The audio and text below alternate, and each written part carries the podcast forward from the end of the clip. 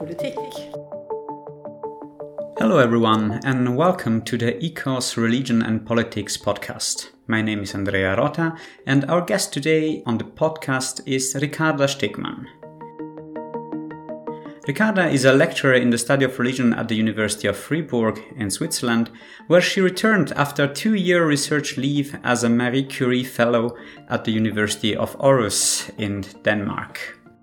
Ricarda's work touches upon numerous aspects of contemporary Islam in a global perspective and extends back in history to the colonial and post colonial periods. Her current research project deals with contemporary Sufi teaching across borders. Furthermore, Ricarda is also interested in theoretical approaches to the study of religion. Today we will have the opportunity to discuss with her the analytical perspective known as entangled history, and we will do so by drawing on a fascinating case study, namely the Grand Mosque at the heart of the French capital, Paris. Ricarda, thank you for joining us on the podcast. Thank you for inviting me. Before we enter into the more theoretical questions, can you paint for us a picture of the object of your research, the Grand Mosque of Paris? What does it look like today? Well, first of all, the Grand Mosque of Paris is much more than a mosque. It is situated in the Latin Quarter, which is one of the oldest neighborhoods in Paris where all the prestigious educational institutions are located. And it contains prayer halls, washing rooms, conference rooms, carefully designed gardens, a religious school, the Institut Al Ghazali, which has the aim to train imams. But it also includes a hammam, a big tea room, a restaurant, a shop, so it is a touristic center. The restaurant, the hammam, the tea rooms are mainly visited by tourists. But it's also an important religious center, which presents itself as the representative for a traditional Maliki Islam, and as such, it welcomes several thousands of Muslims from all over France for Muslim holidays, for example, it welcomes many Muslims each week for Friday prayers and the Friday sermons. And there's a big staff of imams and religious teachers, and also of administrative staff who organize public conferences on topics related to Islam. Or there's also the Fatwa Council, where Muslims living in France can send in a question related to Islamic life in France, and then they get a response in what would be the correct religious behavior. And then, last but not least, the Grand Mosque of Paris is also a very political space, so it's a space where the Algerian state is very present, but also a place where French presidents and ministers to the present day regularly go to speak to the Muslim community in France. It seems you're describing a very complex institution from the architectural and from the intellectual point of view. This configuration did not arise by chance and has a long history going back to the foundation of the Grand Mosque in the 1920s. What is the story behind the creation of this magnificent structure? Well, there's an official narrative on the one hand, and this official narrative is that the Grand Mosque of Paris has been built in order to thank and in order to commemorate Muslim soldiers who fought for France as part of the French army during the First World War. And this is a narrative which is upheld to this day. This narrative refers to the Grand Mosque of Paris as a visible proof of French Muslim friendship that culminated in the joint defense of France during the World War I. But this is, of course, not the whole truth. Because, first of all, the majority of Muslim soldiers who fought for France during the First World War did not do so voluntarily, but they were forced to do so. And then, of course, if you look at the whole story, you can see that there have been some political reasons which led to the construction of this mosque. And the main reason is that there have been problems in the colonies and protectorates that began to increase during and after the First World War. So you see at this time an increasing critique of colonies and of colonialism within France, but you also have growing independence movements in North Africa, and you have independence movements led by Algerians, Moroccans, which are based in Paris and which try to mobilize Muslim immigrants in France. And the French state was in great concern about all this. That is one point. And then another thing is that has been a big competition with other powers like Germany, who already had mosques in their countries as well. Germany had built a mosque during the war. Great Britain already had built a mosque at the end of the 19th century, and they planned to build a big mosque in London, which they also opened in 1926. The Grand Mosque of Paris was also opened in 1926. And these other countries like Germany and Great Britain constructed themselves through this building of mosques as an Islamophile superpower. And so France wanted to do that too. And you can say that in general, at the time, French politicians had a double strategy. They first wanted to implement a Muslim infrastructure, which is under their control. And second, they wanted to display France as an Islamophile colonial power. And the Grand Mosque of Paris did both. So it was under French control and it was meant to show the world and also to show the Muslims look, we protect you, we protect the beautiful Oriental world, it belongs to France. And that's why not just a mosque has been built, but this mosque has really been designed as an Oriental city or as a Muslim city, even in a small space, but which contains everything that you find in a real Oriental city, like a hammam and a restaurant and shops, etc. So the Grand Mosque of Paris is clearly a colonial project built to consolidate the colonial power and meant to show a non-political, beautiful and easily controllable Islam, centered on prayer and folklore, but not on politics. So, the Grand Mosque of Paris is now about 100 years old. How did the role of the Grand Mosque evolve throughout the 20th century? Well, for a long time, the mosque remained under control of the French state, or of the very Francophile rector of the mosque, the first rector Si Kaddour Benghabrit, an Algerian who was elected by France and who cooperated with France. In 1954, after the beginning of the Algerian War of Independence, there was a successor, Ahmed Benghabrit, who became rector for two years, who allowed some Moroccan and Algerian activists to spread propaganda at the mosque against French colonialism, which is why he was replaced by another rector, Hamza Boubakeur. So the French tried to re establish French control of the mosque Hamza Boubakeur was initially very loyal to France, but he was also a character who was searching for personal advantages. And so at one point, from the late 1970s onwards, he began to negotiate with Algeria. Algeria, the Algerian state, promising him a number of benefits, such as a good salary, the return of properties that had been taken from him and his family in Algeria after the War of Independence, and in return, he changed the statutes of the association that manages the Grand Mosque of Paris so that control passed to the Algerian state. That is, officially, the legal changes that he has done are not recognized by the French state and they are still considered as unresolved today. But de facto, the Algerian state controls the Mosque of Paris since the 1980s and until the present day which means that Algeria is responsible for the biggest part of the finances, has the final say in the election of the rector. It decides on the study programs at the Imam Training Institute, the Institut Al Ghazali, and on the staff there. They have, for example, replaced part of the staff some years ago. So it is under Algerian control now. So the picture that you are painting of the Grand Mosque is one of an institution that has close relationship with the French Republic as well as with the Algerian state. But what are its relationship with the Muslims living in France?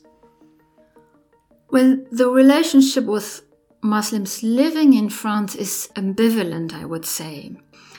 On the one hand, the Grand Mosque of Paris is not and has never been representative. That means Muslims have not felt represented by the Grand Mosque. And there are several reasons for that. On the one hand, there were other organizations which were much more efficient in linking up with issues that Muslims in France were concerned with, answering questions like how it is possible to construct a Muslim identity in France and also in organizing an educational offer, organizing the pilgrimage to Mecca, and other things. The Grand Mosque of Paris did not really help so much in organizing Islamic issues in France. And in addition to this, there's always this typical skepticism in, among many Muslims in France about mosques that are not independent, but that are administered by another state, and whose imams are also sent by another state. But on the other hand, it has to be said that many Muslims in France turn nevertheless to the Grand Mosque of Paris, mainly for advice also on religious questions, because they are unsecure nowadays, because there's a multitude of Islamic preachers, there are many Salafi positions. Many Muslims do have a lot of questions concerning Islamic normativity, so on how to live correctly as a Muslim in France and which rules to follow. And then the Grand Mosque of Paris, despite its ties to the Algerian state, is considered to be one of those institutions whose scholars have a good education and provide answers which are according to the traditional Orthodox Islam. And it is considered to be a place where one can be sure to not become a victim of so called Salafi answers. So it's ambivalent, I would say. Now we have seen that this Grand Mosque of Paris is a kind of hub at the intersection of many actors the French Republic, the Islamic States, the French Muslims. What does it mean to study these relationships following the approach of entangled history?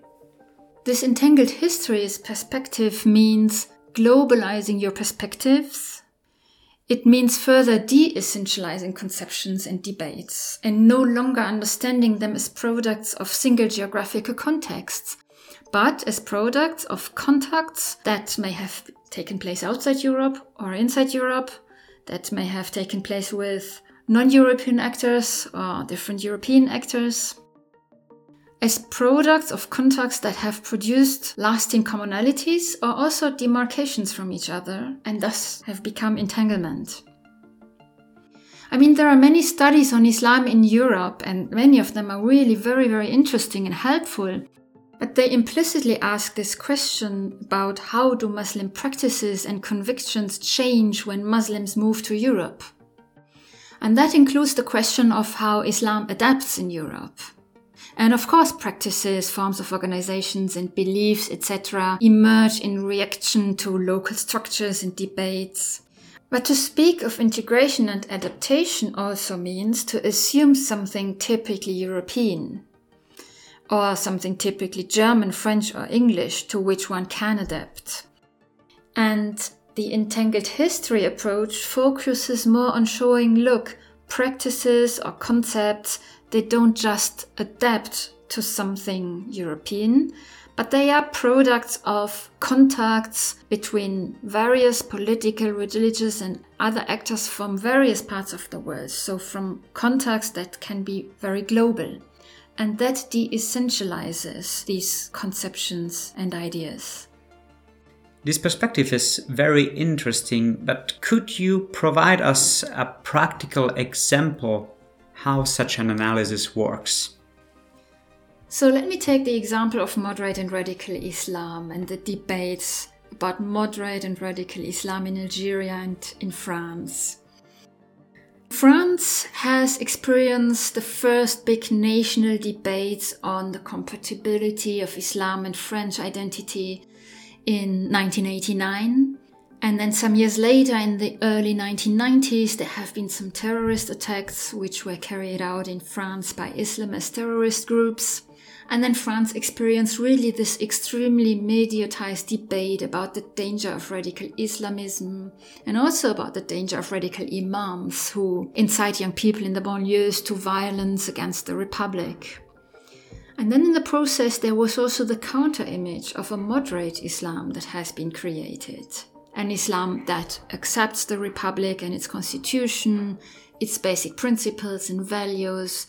It is religiously tolerant, it rejects violence, it rejects political forms of Islam. And there also has been this tendency among French politicians to say we must motivate Muslims to train moderate imams in France so that they form a counterweight to the influence of the radical imams.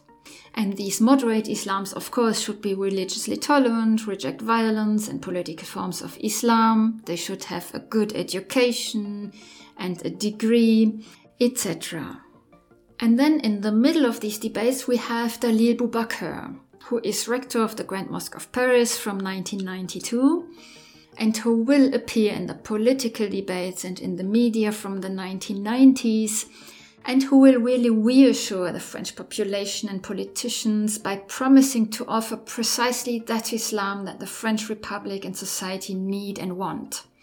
So he really manages to be recognized, at least by the media and the public, as the representative of an integrated, moderate Islam that is compatible with France. And he speaks about the Mosque of Paris and about imams at the Mosque of Paris who can guarantee that there is an Islam which rejects politicized forms of Islam, which is standing up for social justice and solidarity, which is tolerant, engaged in interreligious dialogue, which preaches peace and non-violence, respects the republican law, etc. And so one could say, yes, this is a true adaptation and reaction to the French context and its debates. The only problem is this is not the whole truth because the rhetorics of Dalil Boubakeur, they correspond to French demands, yes, but they also correspond to Algerian demands and debates. So one has to look at the Algerian context as well to understand this. And there we can see that during the 1980s, already before the debates take place in France, there are a lot of supporters of a re Islamization of Algeria that are against the current regime of Algeria, and they became a threat to the Algerian state. And so the Algerian Ministry of Religion increased its control over the mosques more and more. And propagated also that the state should train more imams, which have a degree, and of course, they wanted to propagate their own imams trained in Algeria's state Islamic faculties.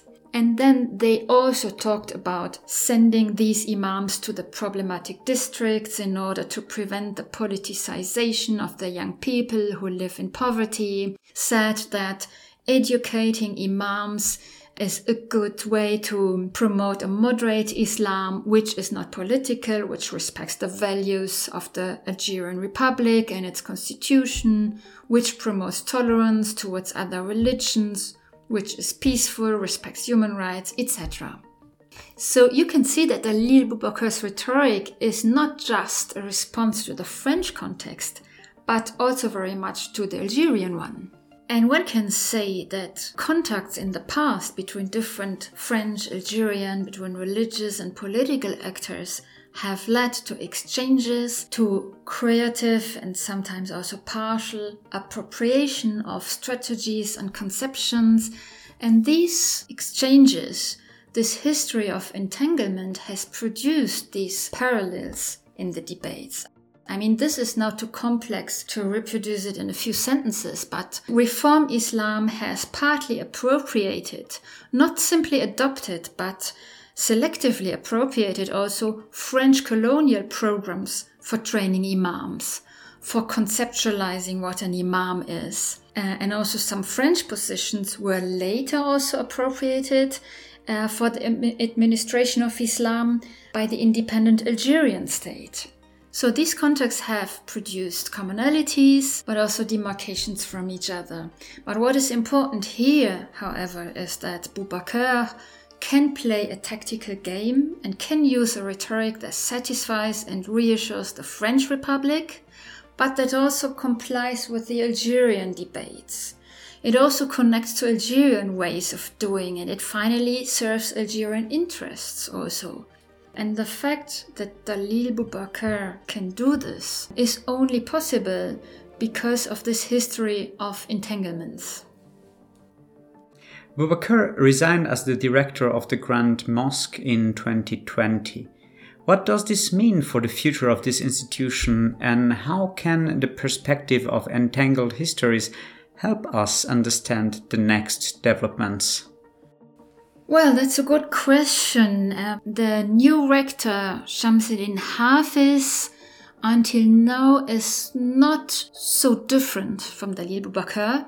He also has this same political function to promote an Islam that is compatible with French values and with the French Republic, and he does so. He also speaks about the values of the French Republic, about liberty of expression, religious tolerance, the laïcité, and tries to explain that Islam is perfectly compatible with the core values of the French Republic. So he does a little bit the same thing.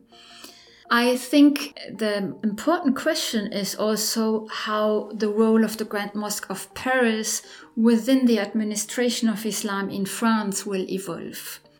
And here we can clearly see that its importance has declined. It is now one player among many others, and it will be important to see how this will further evolve and what it has to do with the relations between Algeria and France as well. I don't know uh, how the debates and conceptions and practices will evolve in the future. But I think that as the world has not become less global in, in the past decades than it has been before, it is even more important to consider that conceptions, debates, political strategies, but also religious practices are not products of local context, but in order to really understand them, we have always to put them in a global perspective and ask how and by whom have they globally been negotiated. Thank you very much, Ricarda, for helping us understand this fascinating theoretical perspective of entangled history and for your insights into the complex history of the Grand Mosque of Paris. Thank you. This brings us to the conclusion of this episode of the podcast. You can read more about Ricarda's research in her book Verflochtene Identitäten, die große Moschee von Paris zwischen Algerien und Frankreich, or if you prefer to read something in English, in the article mentioned in the notes to the podcast. Goodbye.